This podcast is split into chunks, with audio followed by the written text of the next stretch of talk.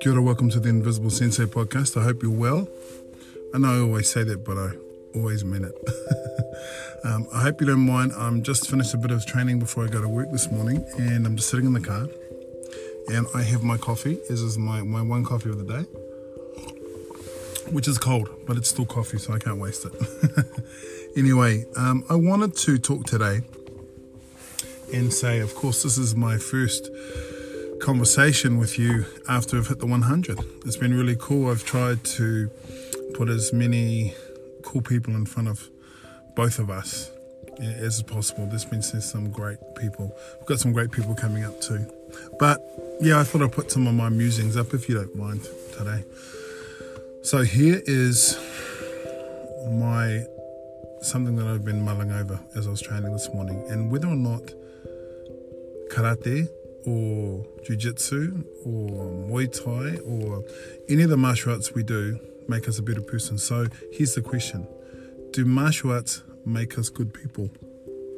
If you've listened to this podcast for any length of time or you've been i suspect a practitioner if you are listening to it then you kind of know the answer to that question and i'm not trying to be facetious.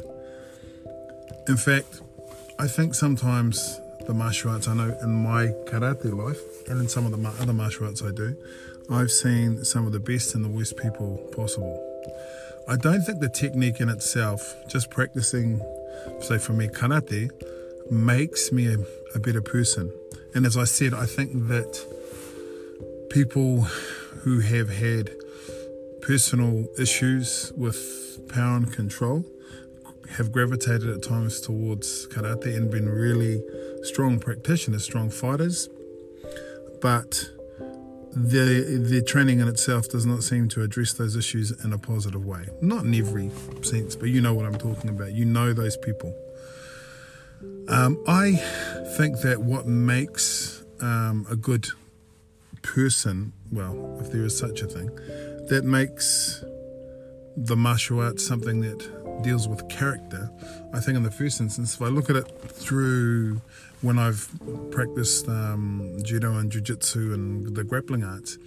One is the tap, learning really quickly that um, for me I tap a lot, uh, and learning really quickly that it is not a personal thing, and it encourages humility, it encourages uh, collaboration. Because I found, you know, in my early days as a young man, of course, you want to be dominant in every situation, thinking you're some kind of alpha dog um, that that was not so. And it also um, made me look at some of my issues in terms of how I approach women. I grew up in a very macho Polynesian fashion, I guess, where women were thought to have certain roles and men were thought to have certain roles, and you can imagine the macho horseshit that that entailed. And a lot of my best teachers and a lot of the people who, who handed down the worst, easiest beatings were female practitioners. So I guess early on I started to view that stuff and kind of have a different a different take on it in the sense that I stopped worrying about who was dishing out the beating or dishing out the the technique that made me tap and started focusing okay what's my contribution to this situation? And that spilled over into my personal life. I mean how i view people irrespective of um, age uh, race gender sexuality um, you know it spilled over into it spilled over into a lot of things. And i hope for the better. Um, i certainly remember getting to this amazing moment of clarity and realizing actually I didn't know everything. Unfortunately, that was 35. I was 35 at that time. Um, so I didn't learn really. but I think martial arts is a positive thing. And in terms of the physical exercise and so on and so forth, I mean, you get that. But I think in terms of changing attitudes and encouraging uh, a better community, I think it can be a wonderful tool for doing those things. There is a reason why martial arts, to my mind, would have been taught and are taught in the Japanese school curriculum.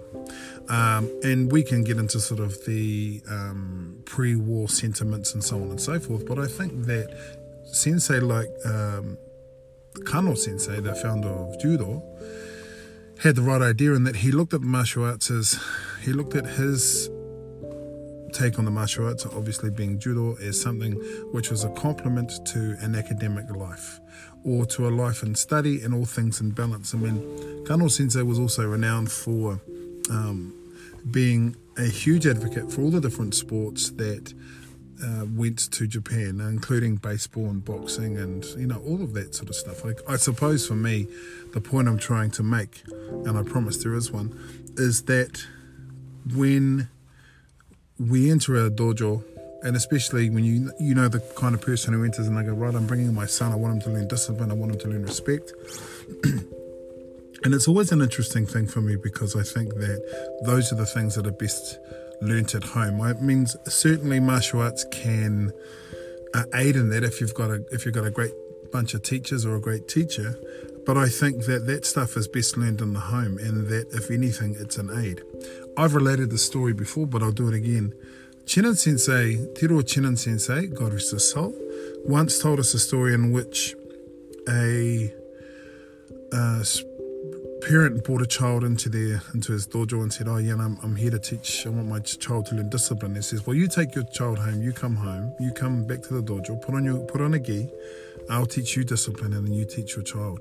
And in a best case scenario, that would be an actual thing. But I think it illustrates that when it comes to martial arts, we are held to a different standard because of all the movies, all the comic books and cartoons, and all the sort of Mr. Miyagi's and uh, Master Po and Kung Fu and Ninja Turtle sort of wisdom that kind of goes goes hand in hand with all those Kung Fu movies. So people at one at the juxtaposition is of course that a lot of times people have no respect for martial arts, and you you you would have had the that uh, what kind of comment that I tend to get from a lot of well-meaning friends and family uh, when they hear that you do martial arts, um, and yet they turn to us as a source of discipline, self respect, and humility.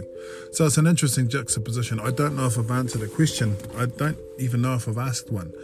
But I think what is interesting is how do we respond? What is our response when we get when we're in a position of teaching, when we're in a position as a student? You know, how do we adapt in the sense that how do we create respectful relationships and how do we make sure that our martial arts is helping us to become the kind of person we'd want to be friends with.